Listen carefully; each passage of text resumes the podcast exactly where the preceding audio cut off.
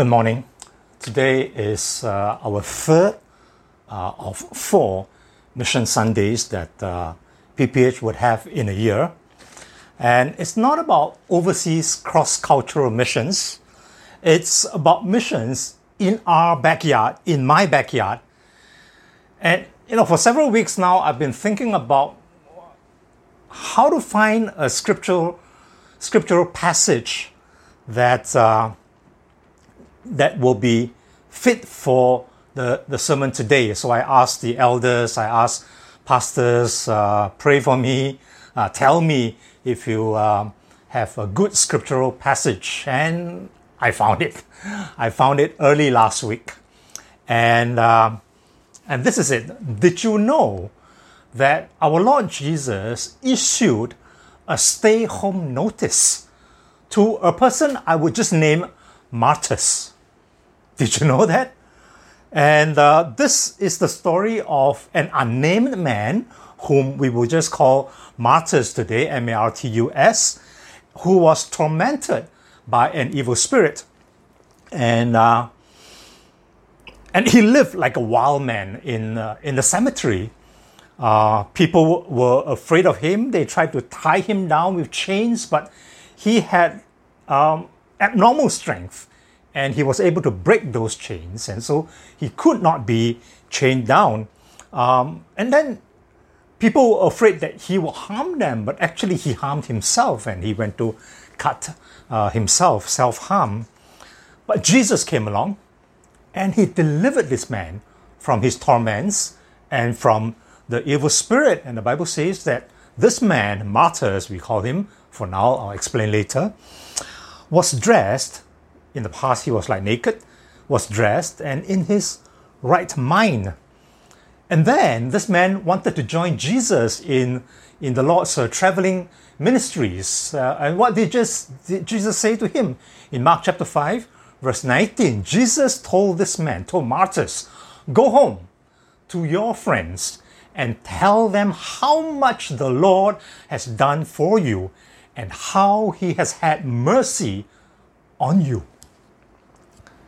And so the man did in verse 20. So the man went away and began to tell in the Decapolis how much Jesus has done for him, and all the people were amazed. Now, you would have heard this term NIMBY, right? Not in my backyard. And I think in Singapore, if you know anything about migrant workers, you might have heard of WIMBY, welcome in my backyard. But today, neither WIMBY nor NIMBY. Today we're going to be talking about MIMBY, missions in my backyard. Now, when this man, Martus, was delivered, the, the people he used to live with, um, he used to terrorize, told Jesus, leave, go away. They were in fact telling Jesus, hey, Jesus, don't do your thing in my backyard. Go away. And Jesus left. Jesus left a Martus, which is the Greek word for witness.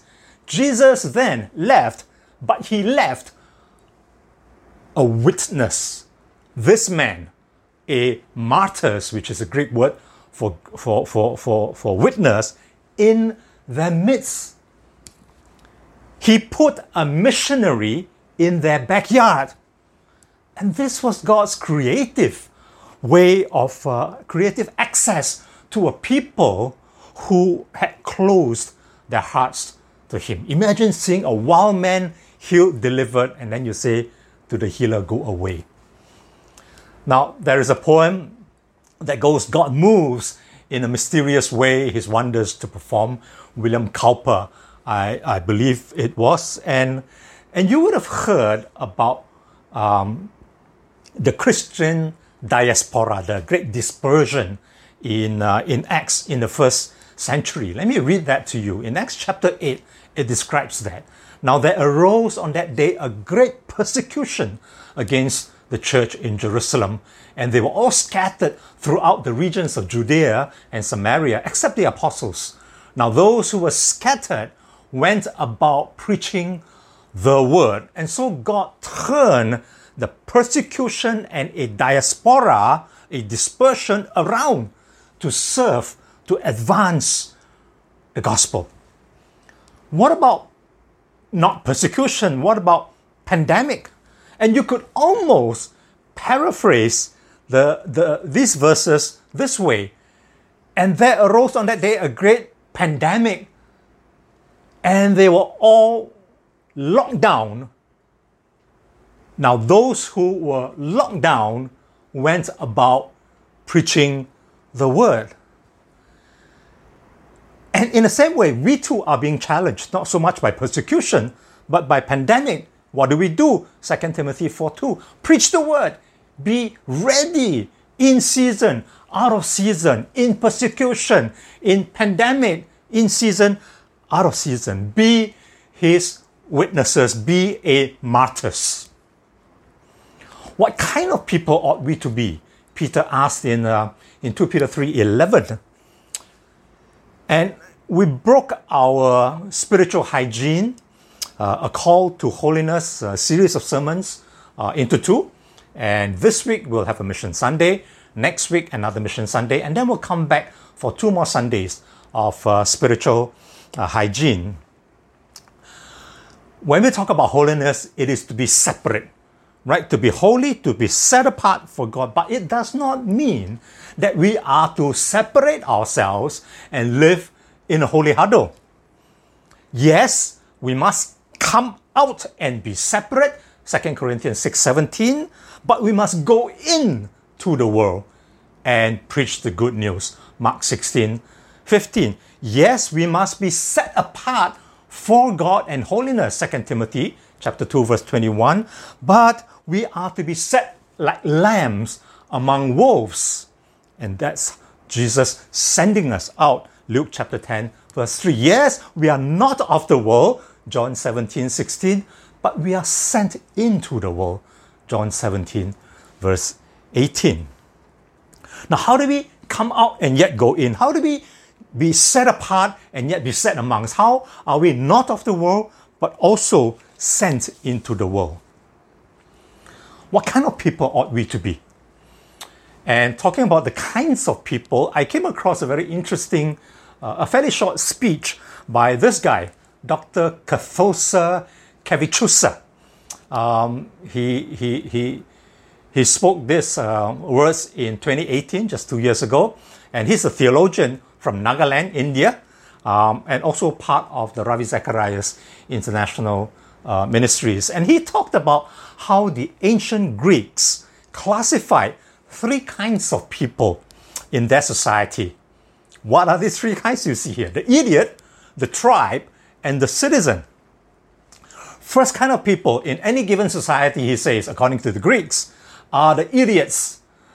This doesn't mean uh, uh, somebody mentally deficient, but it talks about a totally private, self centered, selfish person, where it's all about your personal pleasure, all about your personal treasures. And the Greeks said that such a person, this idiot, is, is nothing more than an upgraded barbarian. And motivated by what?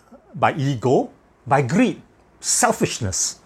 The kind that may say, hey, I'm going to heaven, um, I'm, I, and I don't really care that you may not be going there. That kind. The second group uh, that the Greeks uh, classified were what is called tribes, or those with a tribal mentality, like a, a caste or a, a social class. Uh, they have no friends and don't feel it necessary to have friends outside of that tribe or social class. A lot like how a certain religious group uh, would support a certain immoral uh, political uh, leader because of what they think that they, as a tribe, can gain from being politically aligned to this leader. It's all about this tribe and heck about anybody else. And then the third group is the citizen. And this is the embodiment of the ideal Greek. And it's got nothing to do with, with legal or nationalistic uh, uh, uh, ideas or political status about being a citizen. It's about a person who recognizes himself to be a member of a commonwealth, striving for the common good. And so a civilized, civilized society is made up of citizens who each work for the other for the common good. So, what are you? Are you an idiot? Are you a tribe or are you a citizen? Uh, Ephesians chapter 2, verse 10 uh, in the Bible talks about being citizens. that You are fellow citizens with the saints and members of the household of God. Philippians chapter 3, verse 20 says, Our citizen, our citizenship is in heaven. This concept of citizenship is referred to, obviously, in these two passages in the New Testament, and it is achieved by it's achieved by blood sacrifice. This Jesus, the Son of God, our blood sacrifice is our peace. He came preaching peace. He made us fellow citizens with Him in heaven. Ephesians 2. And this citizenship in heaven was achieved at great cost. Achieved by a Savior who took a bullet for us. Achieved by a Savior who's kind of like pushed us out of the way of an oncoming bus and got hit himself. Achieved by a Savior who broke the chains that bind us. Achieved by a Savior who saved us from the fires of destruction. And this is what we have freely received. And so we freely give. Matthew 10 8. And so we do good works. What kind of good works? We, we have uh, our S3P, our safe sound sleeping uh, place in, in church where we house the homeless, we, we uh, give groceries and, and financial help to the needy. In, in Teban Gardens, we, we give uh, help also to our migrant uh, uh, workers. We, we send encouragement cards uh, to, to them. we go out knocking on doors. This is something that perhaps we might have forgotten. We haven't done so for a long time now uh, knocking on doors and just establishing and re-establishing contact and paving the way for uh, the gospel through uh, good works and through good gifts. Good works, yes, but good news above all. And I came across a quote from uh, this lady, a Singaporean who spent much of her life uh, in America as a doctor. But in the year 2013, um, she felt called to return to Singapore, even though she was very successful uh, in America. So, she came back and just in time for the SARS uh, outbreak at that time. And she said this so interesting that now she's in the National Center for Infectious Diseases again in the front line of the fight against viruses. And she said, The job is not done if you heal people, but don't walk them that last mile to Jesus Christ that last mile is that spiritual mile that you can heal the body, but you need to heal the soul, and only Jesus can do that. I think about our own Dr. Raj. Um, when was it? 16 years ago.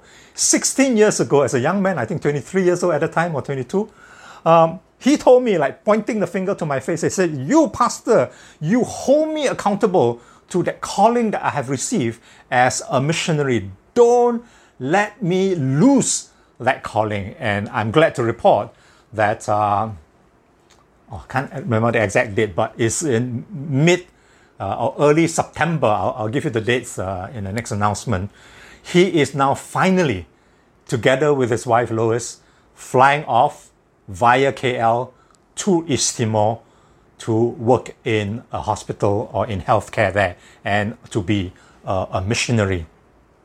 And he told me, I remember so clearly, hold me, hold me to that calling. And, and just a week or two ago, we had dinner together. And then this time, this time he didn't point a finger at me, but he said, fight.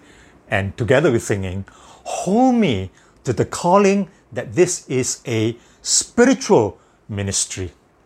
Because it's going to be all too easy for him as well as for Louis to be absorbed in medical and humanitarian work to the exclusion of the spiritual. And the job is not done if you heal the man, but you do not walk them that last mile to the Lord Jesus Christ. And so, as citizens, I hope all of us are citizens, citizens in the Greek and the biblical sense, there are no walls. There are no political or, or passport walls to doing good. Likewise, there are no, no walls to the sharing of the good news. PPH may be set on a hill, but we are a church without walls. You may be living in the most exclusive upper middle class dwellings, but there are no walls. And let me give you now a video update on what is going on in the community that we work with in Teban Gardens, especially in this season, uh, season of uh, COVID 19. I hope that the images, the sounds, the video will spur you onto love and good deeds and onto the sharing of the good news.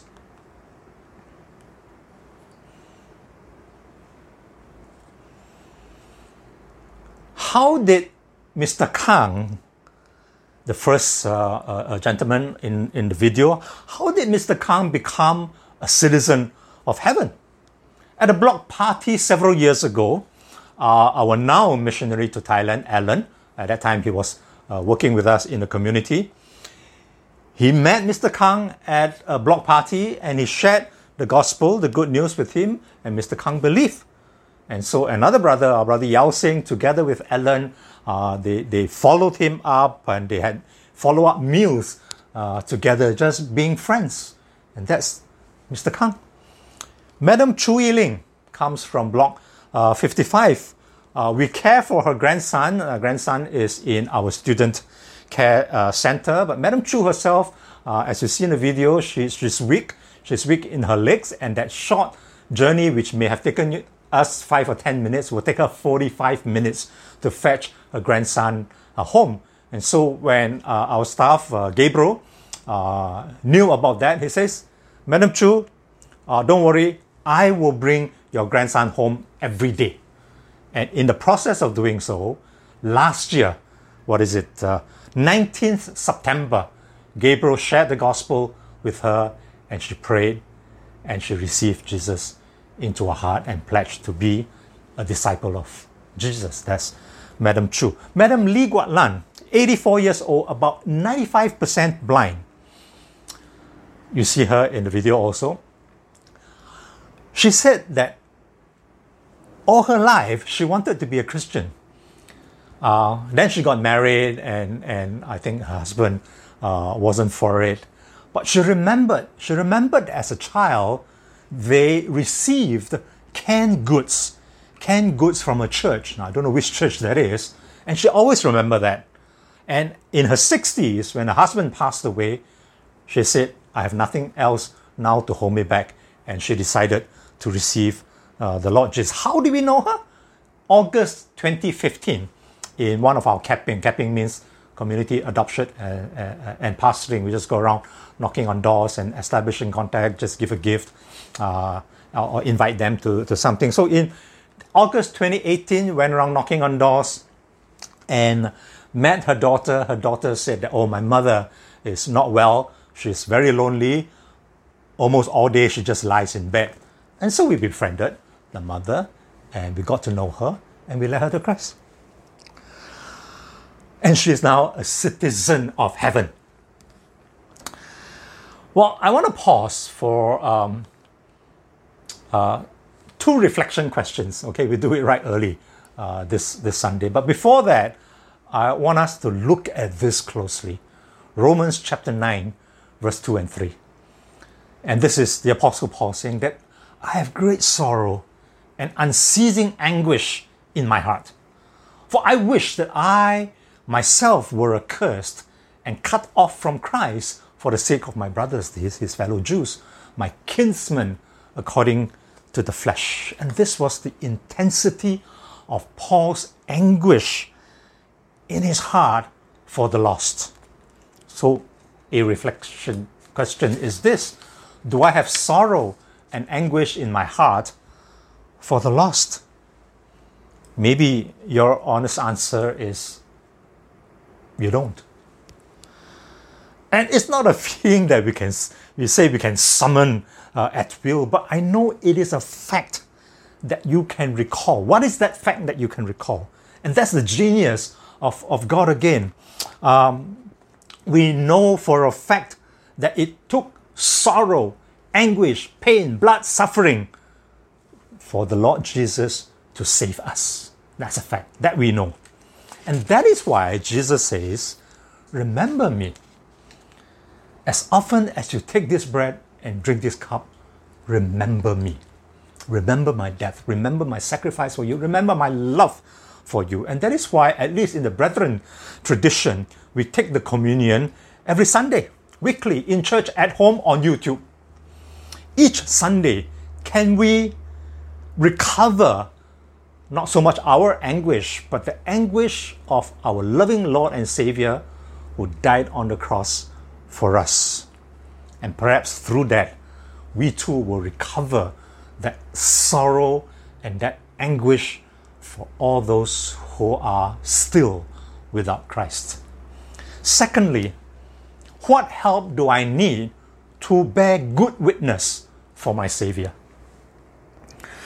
And I was thinking that we could help one another in this. In fact, all of us, any one of us, we will need help. And I'm thinking that we could perhaps set up a repository of testimonies or experiences uh, of our coming to Christ, of our our life uh, in Christ, because each one of us will have a different experience uh, in life. And I think of one of our, our, our youth or, or, young adults who uh, went through uh, severe parental objections to him coming to faith. And then immediately I thought of uh, our deaconess Linda because I know her story and she went through some quite severe parental objections uh, decades ago uh, when she came to Christ, and perhaps she could be a comfort, she could be a help uh, to this other person.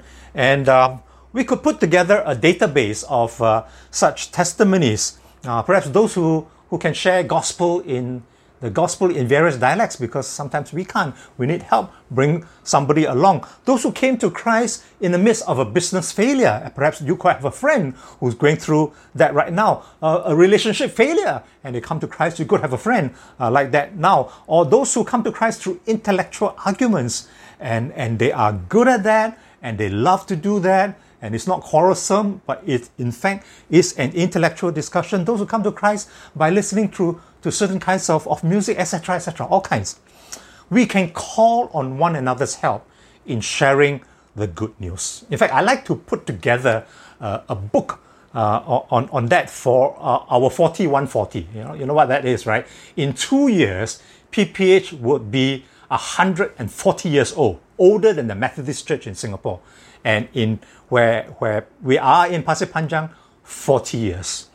And I thought we could put together a very big book, you know, of testimonies of how we come to faith, a witnessing for Christ, what God's love and mercy means uh, to us.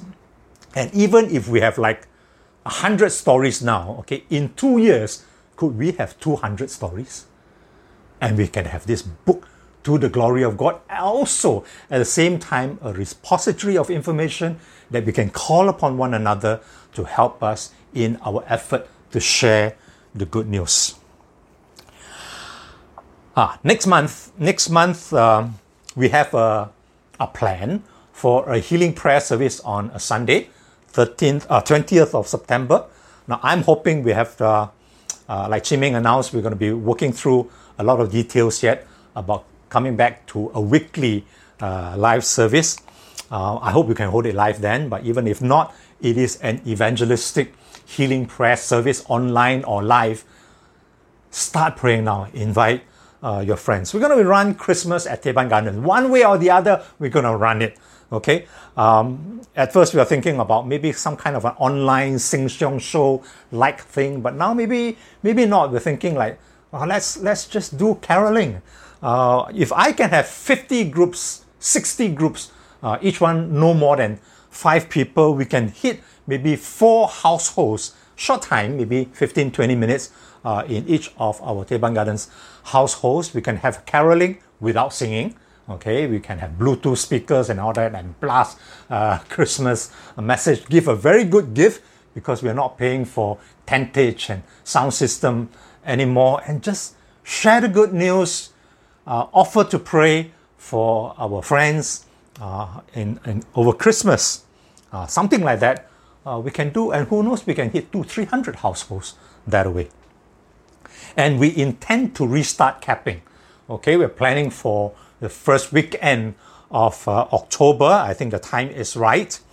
And I was inspired, very inspired by a testimony that I watched uh, online. You know, the, the Friday before National Day, uh, the group of churches in Singapore, we always organize a Day of His Power. It used to be like an indoor stadium and all that, but now it's, it's online. And I watched it and I saw the testimony of, uh, of, of this guy called Chi Kyong.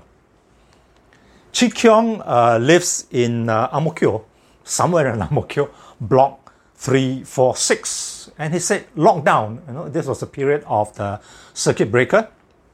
And he decided to cap, to, to knock on, not so much knock on the doors, go to every unit in his block, 130 units, and he assembled together um, a, a, care pact. And uh, and he just hung it on, on, the door. And he said he, he wrote a, a handwritten, a personal note uh, giving his own telephone and, and address uh, just to, to bless the people. Of the 130 units that he hung this care packs uh, uh on, he received uh, 13 uh, responses thanking him and now establishing contact among the people who live in his block. So could we have done the same? We could have easily done the same in our blocks, and we don't have to go out to Teban Gardens to, to do that. If we are locked down, we do it where we are. So you don't cap Teban Gardens, but you cap your own blocks. And I thought that was an inspiring uh, testimony that any one of us can do. Ah, now, we'll be really like idiots, you know, if if we kept the good news to ourselves. We'd be irresponsible if we keep to our conservative, middle class, upper middle class, holy huddles, joining more and more Zoom Bible studies, and outside of these holy huddles, tell no one.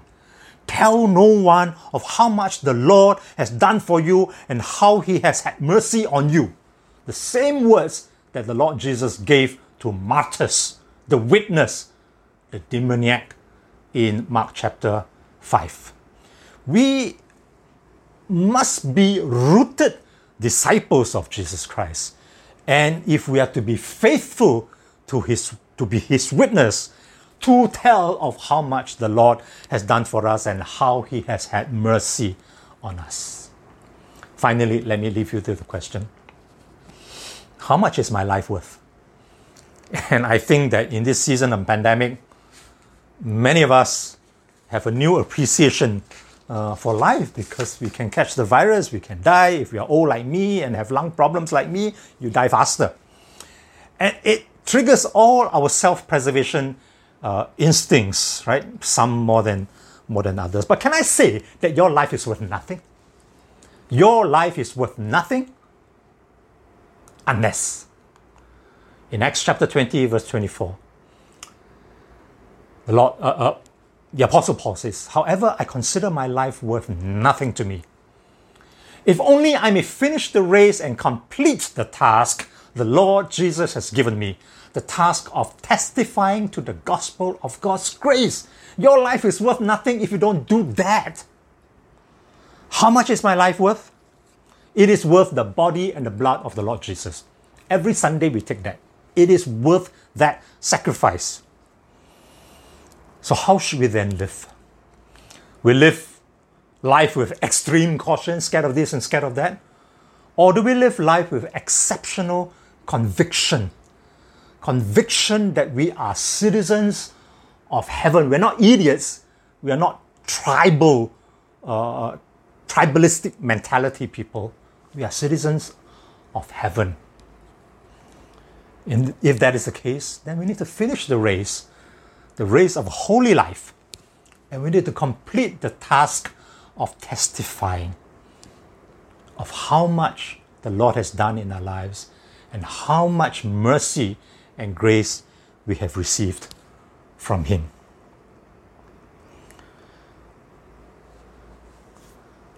I'm going to end with a closing song. It's just going to be um, on, on the video. So the service will end after that. And let me just now pray. And I pray that this song will minister to you. This song will challenge you.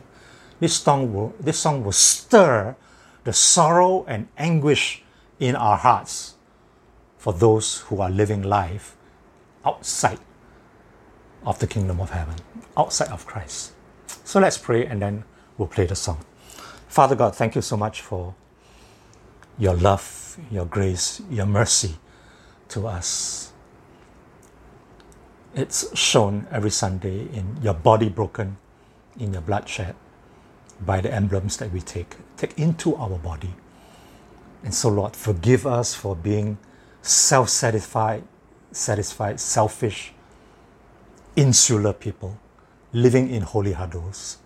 Send us, Lord, as your witnesses into every nook and corner that you placed us in, with a courage and a boldness to testify of what you mean to us, what mercies we have received from you. So, Lord, thank you. Move us, Lord. I pray in Jesus' name. Amen.